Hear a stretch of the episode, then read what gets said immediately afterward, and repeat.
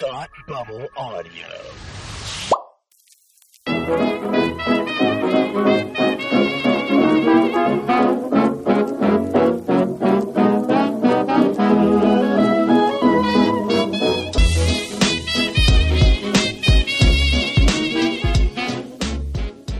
Hello.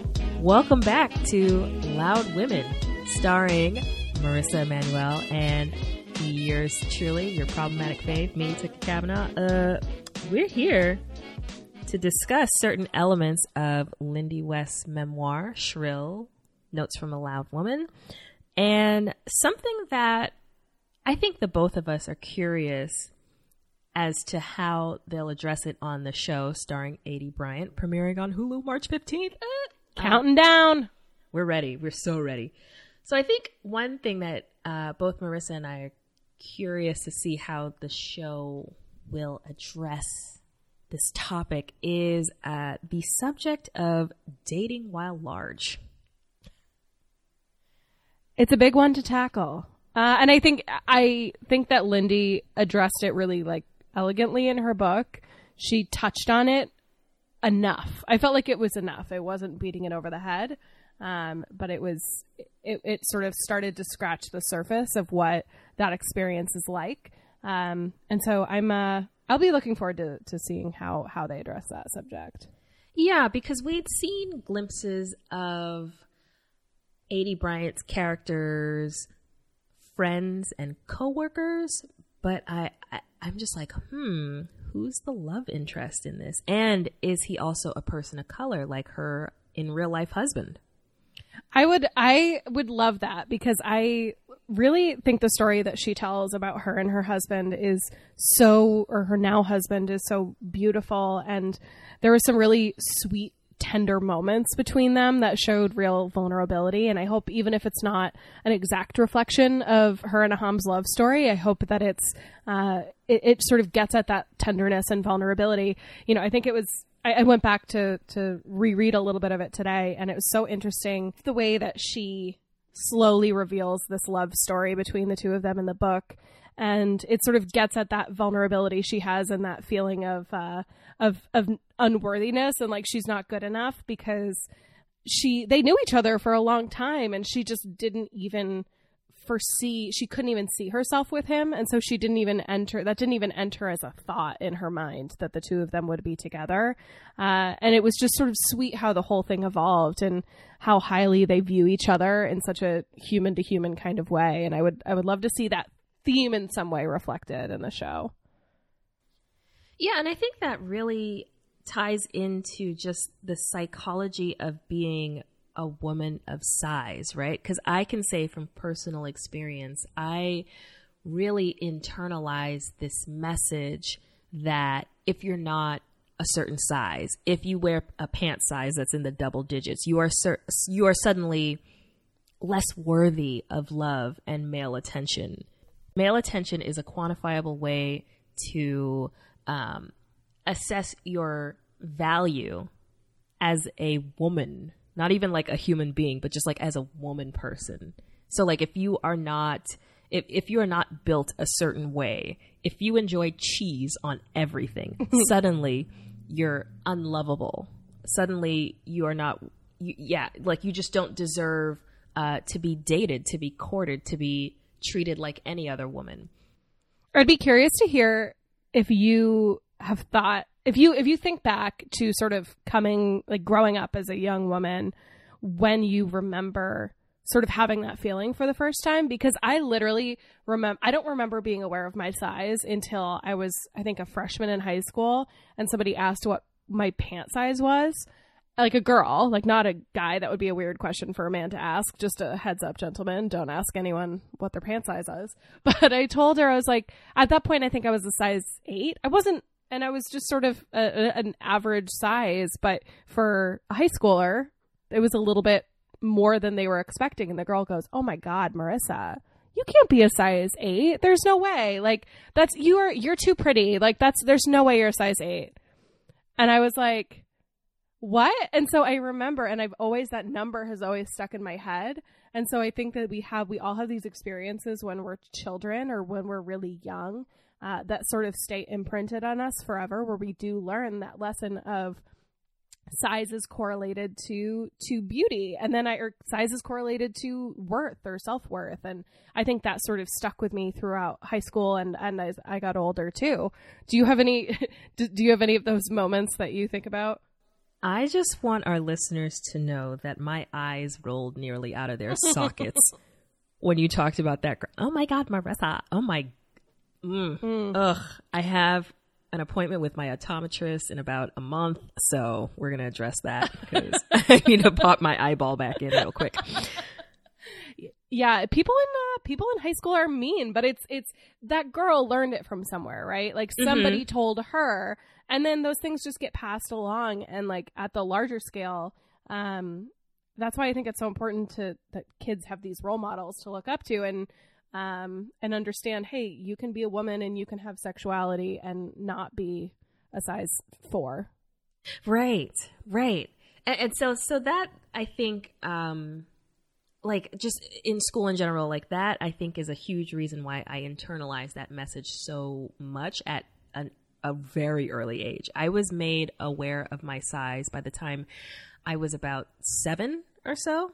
Uh, because yeah, well, I had sustained an injury, uh, and they put me on like steroid injections, and like, whoop, that's gonna make you puff up a little, you know, just Yeah. a little. And because kids are trash, uh, they let me know, and and so in addition to having gone through the trauma of surgeries and steroid injections and blah blah blah, I was also attending a Catholic school, and in a Catholic school setting, you very much have these patriarchal messages of like girls are supposed to be this way, boys are supposed to be this way, and you are supposed to set yourself up in a way where you uh, get a boy.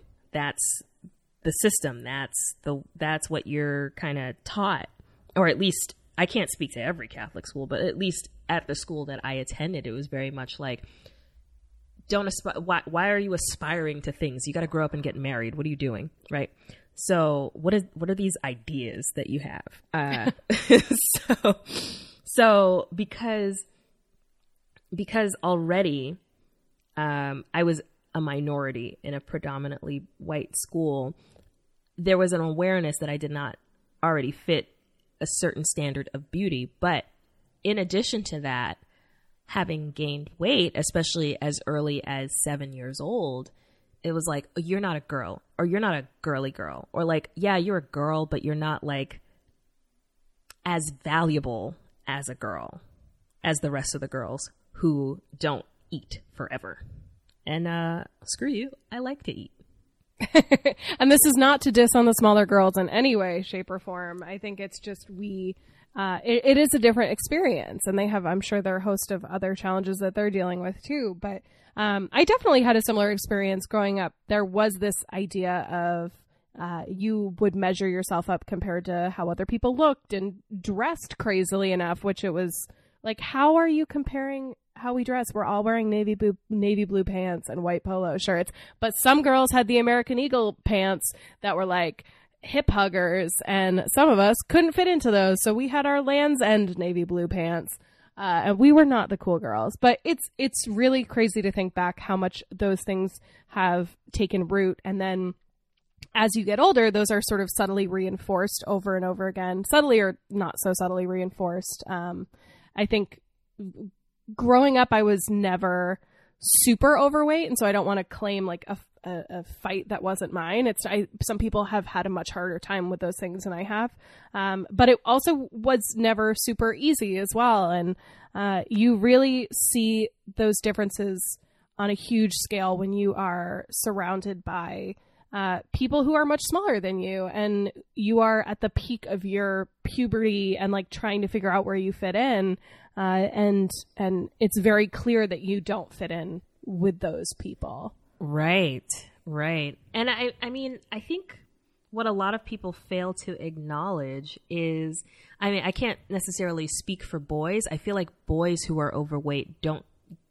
get the same level. They they they endure a certain degree of bullying and teasing, but they don't get the same level of abuse as little girls. Because I think you get teased as a boy, but it's not as deep rooted. Because what we're talking about is like, oh, I looked different because I had a couple extra pounds on me. But it's also that reinforcing of the idea that I'm not good enough to Yeah. be a partner. I'm not good enough to be in this group of friends. Whereas I don't think it's that like that as much with with boys. But I, I don't know, and I think it's different in different communities. But um, I think in the I think it, I, somebody was I was listening to an interview the other day. Somebody talking about how this issue in the gay community is is huge for men too. Like that's it's it's really it's it's um similarly to men there's a lot of sorry similarly to to how women feel there's a lot of those struggles so um i do think it's de- there's men have it hard too um but i don't think it's as deep rooted in like your value Yeah. um, Yeah, because men aren't indoctrinated with the idea that the end all be all is marriage and kids for them and their lives. Totally.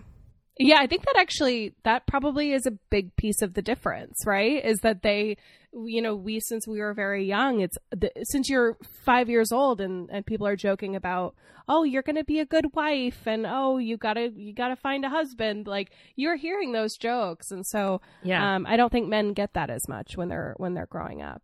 Um, but uh, you know, how did you? So you mentioned it had a lot to do with your, you know, your health, and I, I, I didn't not to the same degree, but I think a big part of the reason I've carried weight most of my adult life is the is being on antidepressants, and I have always said that like I would rather have an extra twenty pounds than be not on antidepressants because that's not good for that is not good for anybody. I will gladly carry this weight to spare my husband from my wrath.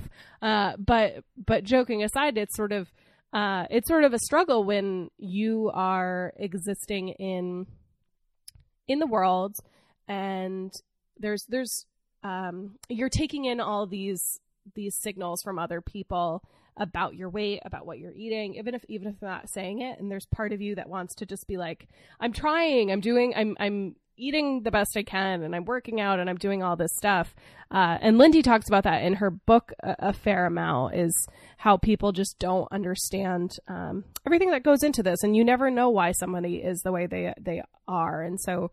Uh, those judgments can be really painful. Oh, absolutely. I mean, like a huge catalyst to a lot of my weight gain as a kid was okay, I have this medical situation now. I'm being pumped with steroids to, you know, contain a whole bunch of crap I didn't ask for. And then uh, I got teased like, oh, all you do is eat. All you do is eat. And then I started stress eating because I was stressed out and being told that all I do is eat. So it became like this vicious cycle.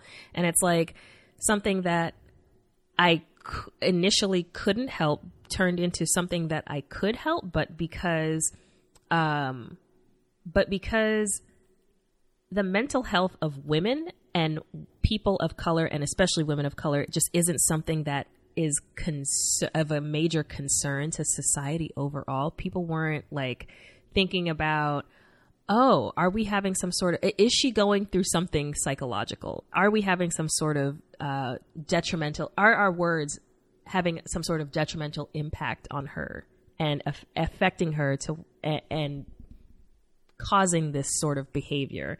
Is she, is she stressed out? Like no one actually, I, I mean, oh gosh, I'm just saying like no one actually takes a moment to check in I've I've noticed at least with like women of color in particular because the the idea of um, oh you're so strong is projected onto us from way early on. So it's like okay, no one is actually checking for if I'm like depressed or stressed out. And I think too, like regardless of whether it is like you have a medical condition that leads to weight gain, or it's a result of medicine, or it's a result of maybe you're just having a good time and food is a good time, right? um, no one checks in to see, I, and I think I, I wish I had maybe picked up more of that from the memoir of like, oh my God, is anybody actually checking in on Lindy West? Is anybody actually like in the times when she's like, I'm trying, I'm trying to eat healthy, I'm trying to conform, is anybody actually checking in on her mental health? Because it's not only just like something that affects uh, people of color in terms of like a neglect of mental health, but because as soon as you are a person of a certain size or like a, you're just shaped differently, suddenly you also uh, take on this uh, second class subhuman status where no one checks in on you. It's just kind of like, oh, they're this shape, whatever, right? You become It's a not- two dimensional character in your own life Yeah. in a lot of ways. You don't. You're no longer three dimensional. You are just this caricature of a human being or whatever it is. And so, e- even with Lindy West, her being so much of an activist, a body positivity activist, a feminist, people just see her through that lens. And I think we do forget that there are there are things going on under the surface there. At no point did I feel like I picked up on anyone checking in on Lindy West and like the triggers for the stress, the triggers for the eating, the or you know, or just or checking in on the stress of being her size in a world that is not accepting of people of, her size, even if they are totally healthy, right? Even if she has great cholesterol, it's like, oh, you're unhealthy because you look like this. You know, that's something that touches on something that I hope they address in the in the show is I noticed in the book there weren't a lot of mentions of her having friends, like hmm. close friends.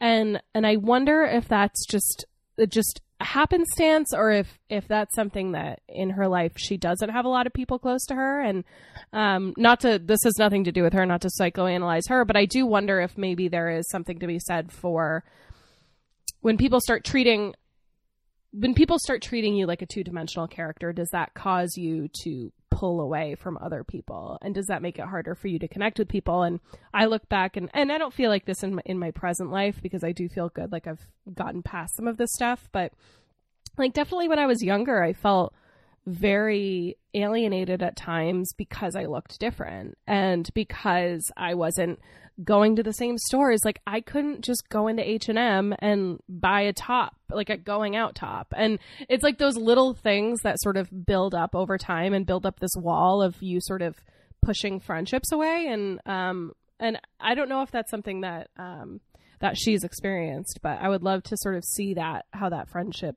plays out in her life. Uh, the going out tops for uh, back in my day were purchased at Contempo Casuals. If you remember. Oh man, I just Yeah, I dated would- myself. I could do I could do Claire's for a while. Side note, Claire's apparently is going out of business. Oh, they've been that. gone. And They- I was like, they, they've been around, but I think that they are only just now filing for bankruptcy. So, R.I.P. Claire's. They've been gone. Oh my gosh, no more, no more getting your ears pierced. But yeah, oh, not Claire's. Uh, Charlotte Russe. Sorry, Oh. Charlotte Russe. No, you know what? You're totally right. Charlotte Russe. I'm getting my I'm getting my '90s mixed up. You said ears pierced, and I was like, oh wait, I got that wrong. Charlotte Uh, yeah, Russe? it's Charlotte Russe is going out of business. Not Which- Charlotte.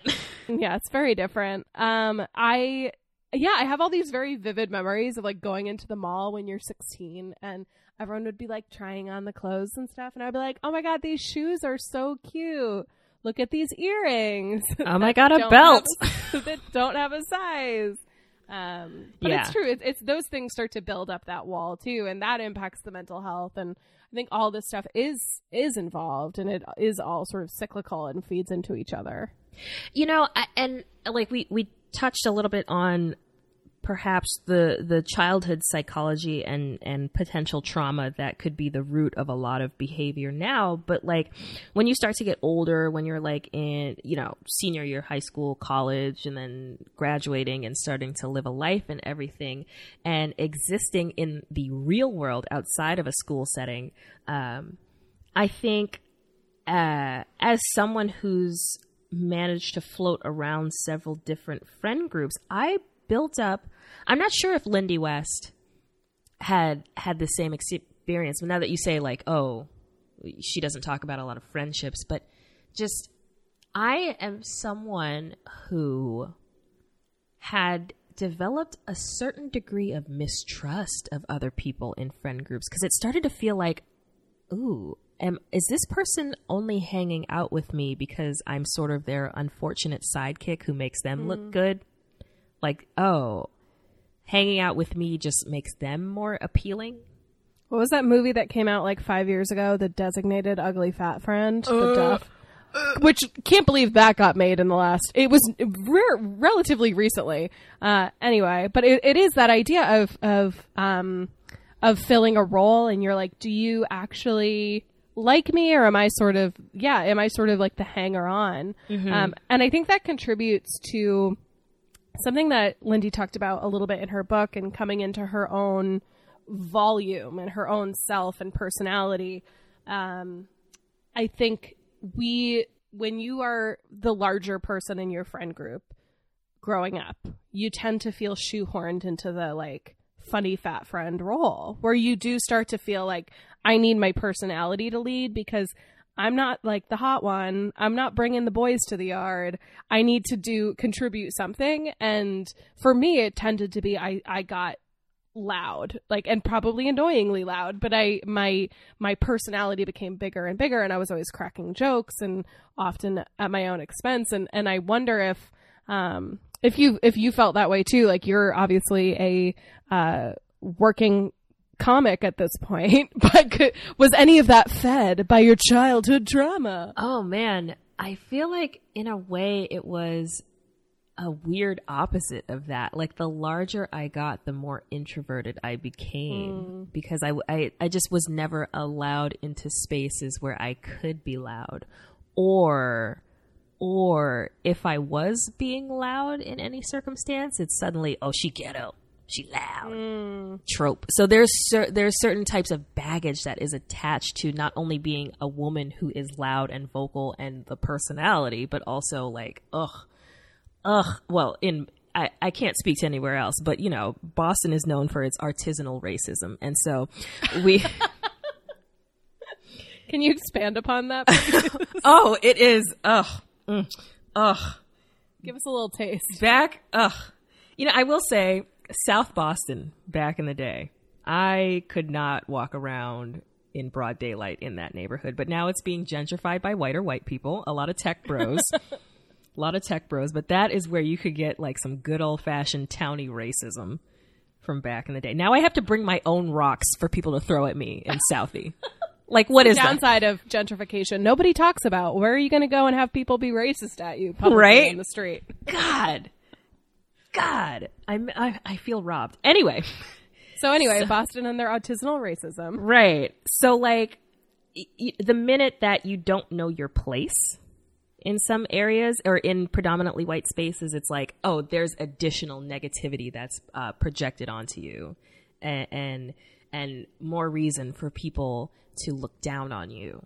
So, so because I'm someone who grew up in the Boston and Cambridge area, I became and, and, and went to predominantly white schools and everything.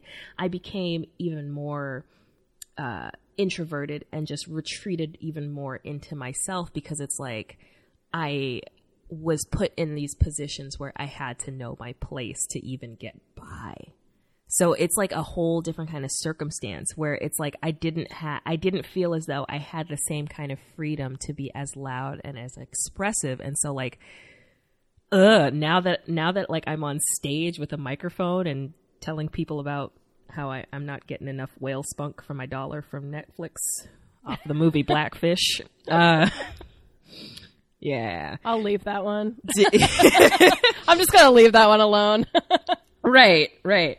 So, so it's like a huge shift for me where I feel like maybe going into comedy felt like a more, may have felt like a more natural transition to uh, Lindy West because uh, she, and I, I, I, I appreciate her acknowledgement of her, um, her privilege as a white woman in the world. Uh, but I think it was, it, it, it's easier, even though it's not, it's difficult to be a plus size woman, especially. I think it's easier to slide into the role of being the funny, gregarious, outgoing, big personality friend whose personality fills the body, if if you will, if that makes sort of sense. Um, because you know if your body takes up space your personality's got to match and take up that same amount of space and you have and, and you have to display the ownership and you know you you are the uh, you make yourself the butt of the joke first before anybody can get to you. You you develop that sort of like defense mechanism in a sense, uh, and, and it's it's more acceptable to be the the the loud and big personality person. Oh man, I wish I had a better way of phrasing that because ESL. Uh, but it, it, it's easier to slide into that role, and I'm glad at least she acknowledges um, that if she were a woman of color, it might not be the same.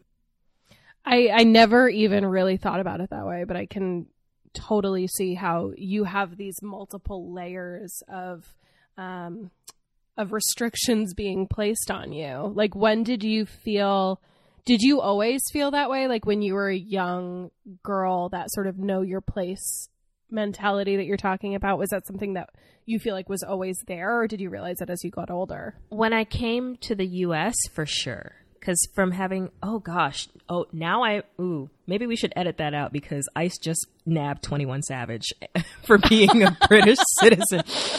Uh, I was gonna say, do you want to go into that a little bit? uh, Or Okay. no? having having come to the U.S. but like at a small age, uh, from having oh man, I don't want to get into my whole life story, uh, but my dad is American. Uh, and he was horrified at the idea that uh, people from the Caribbean ship their kids off for like a time being. My mom was getting her master's. Okay, she didn't have time. she didn't have time. Extended fam. It, it's customary for extended family to raise children. Uh, so coming back to the U.S. and everything, uh, having gone from a relatively homogenous environment on the Caribbean. Of course, black people, but of all different shades, of course.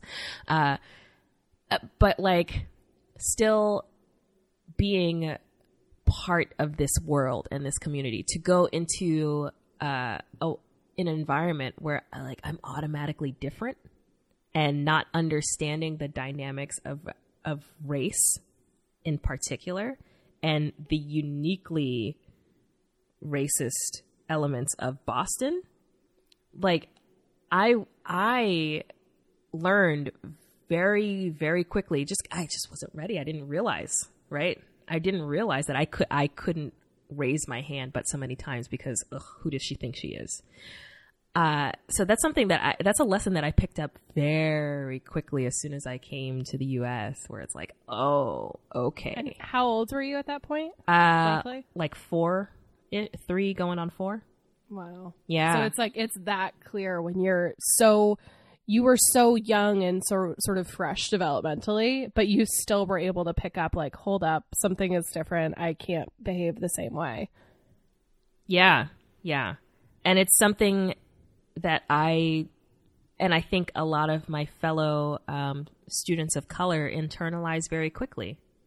But also, the complicated thing is that being a mixed race person in my class also meant that there was a certain degree of unacceptance from black students, even though I'm like, ah, but I promise I'm one of you. Ugh. You know, it's like, oh, no, you think you're better than us because you're this and that. Or, or, it's a whole thing. That's a whole other podcast. But, um, so yeah, there there are all sorts of dynamics, uh, and, and just so many tiers of social hierarchy that I had to navigate. Uh, but in the grand scheme of things, it just it was just the case that I had to know where I ranked on the totem pole, right? And it was still near the bottom because I'm a person of color and I'm black and I identify as black, but because I'm afforded a certain proximity to whiteness, I still dealt with racism, but not to the extent of not to the same extent as my darker skin counterparts. So it's like so many levels, but I still had a place and I still had to know it. And so being outgoing was not necessarily an option for me.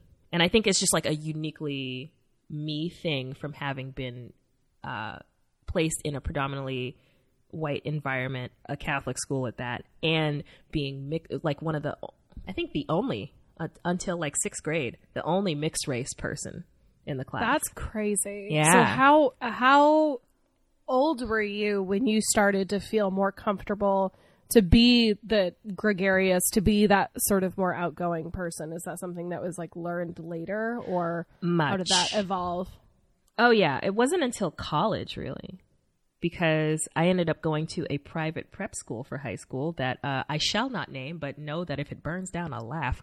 And oh, dark. Uh, and so it it was it was kind of like double down because that place is very much like I wouldn't be surprised if there are some dudes running around in blazers and MAGA hats in that school now. Oh yeah. Yeah. sure.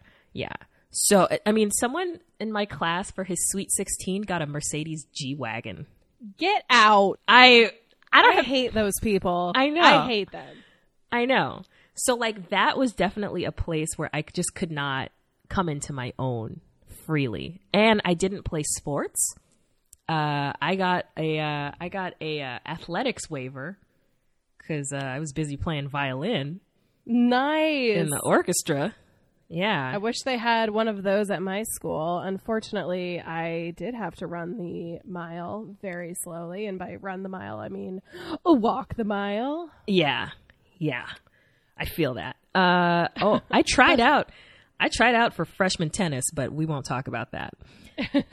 Yeah, speaking of like middle school traumatic moments, now I'm like having flashbacks now that we're talking about this. I literally remember doing that mile and I was like, I cannot do it. And I, for weeks leading up to it, I ran on the friggin' treadmill in my parents' house trying to do it. And I just got there and I was like, fuck this. I can't do it. And so me and one of the other fat girls were like, fuck it. And we just walked up the back. Took me 15 minutes to do that thing, but I was like, no, I'm not doing this shit. So, and I was, yeah, pulled up the rear of the two of us, and uh, I pretended I was being triumphant about it, but I was also like, this is terrible. I want to die. I never understood the purpose of that mile. Like Just uh, to horrify kids that weren't athletic, mostly to traumatize them for life. I think. that that is child abuse. I don't care. I agree. but yeah, it wasn't until college where where the beauty of college is that no one gives a shit. Like no like all the popular people are no longer uh, you know, like all the horse girls now have to like learn about other mammals. The horse girl. The horse girl. Yeah, it's true. It's I, that's one thing I wish I could tell people that were young, that are young and going through shit. It's like, hey, when you get to college, it's too big for anybody to care about you anymore. So you're going to be fine. No one's going to make fun of you. Horse girl is going to be like bottom of the totem pole again. Everything will equalize. It'll be fine. Yeah. So that's where I um I felt a certain degree of acceptance and like I joined a black student union my freshman year and I wasn't the only black identifying mixed race person there. And I was like, "Oh my god, there's so much more. There's more of us." And it's not weird. Oh, Yeah. Yeah, and amazing. yeah it's so like it and and i've always kind of been a little i don't know i mean some people are like eh, she's weird okay cool uh but like i met people in college who embraced that about me and didn't look at it as a personality flaw just the fact that i have differing opinions and that uh i approach life and thought differently and and express myself in a way that is not conventionally quote unquote normal. Uh, people found that endearing and refreshing. And so that was college was finally a time where it was like, cool, yes, yes, I can I can actually be Tookie Kavanaugh and not have to worry about some turd being like, ugh, you're not conforming and your value is attached to your level of conformity. That's beautiful. That's beautiful. And it's true. It's I think we as we get older and we experience more people who are similar to us as well as more people who are different than us in some cases we're able to sort of come into our own in that way and find our own voice um, i thought that was really uh, thank you for opening up about that Tookie. that was really nice I, I'm, I'm just tickled Oh my gosh, it's beautiful All, all of our listeners get get the uh, Kleenex with the uh, puffs, Vicks puffs. i know i think i'm gonna call this episode like we get shit gets personal i like it Yeah, But we've got a we've got a couple more couple more weeks of content before the show comes out. So guys, we might keep getting personal. We might get even more personal. it's gonna get real. You guys are just going to get to know us so well. And then when we're like recapping the show and talking about the show, you're just going to feel like really bonded and connected to us. It's going to be beautiful. Ew. Um, We're gonna hold you just- in our bosoms. I'm just manifesting that into the world. um, so I think we'll uh, we'll call it a day, but we will be back next week, uh, talking more Aidy Bryant stuff, feminist stuff, Lindy West stuff. You know, talking about feelings, talking about being a teenager, terrible shit. Yeah, and just oh man, getting getting ready for this show and just seeing how they address all of these things because there's so much that goes into the story of any woman, but in particular a woman who's oh my god, she's so brave. A woman who's brave enough to tell her story. I mean, there's a chapter in the book called Hello, I Am Fat. Like a woman who's actually outspoken enough to address this straight up. It's I'm so excited to see them running towards it instead of away from it. It sounds like from the from the teaser, which we can touch on briefly, which is I'm so excited about.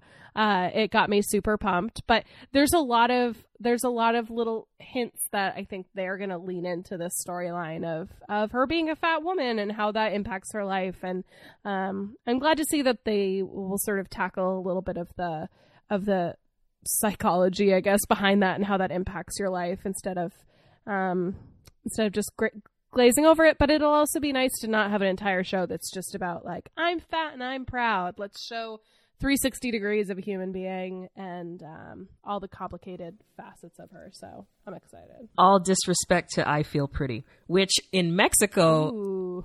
the title is called Sexy an Accidente. So, have that. That is on our, our list of things to discuss at some point before this show starts airing. So stay tuned. We'll uh, tear apart I Feel Pretty at some point soon. I haven't actually watched it yet. Don't. But Tookie seems to have strong opinions, so I'm looking forward to uh, a rousing discussion about that Amy Schumer flick. oh, we're going to get into it. Stay tuned. It's going to get real. All right. We will talk to you guys soon. Have a good week. Follow us on the internets, Loud Woman Pod on Instagram and Twitter.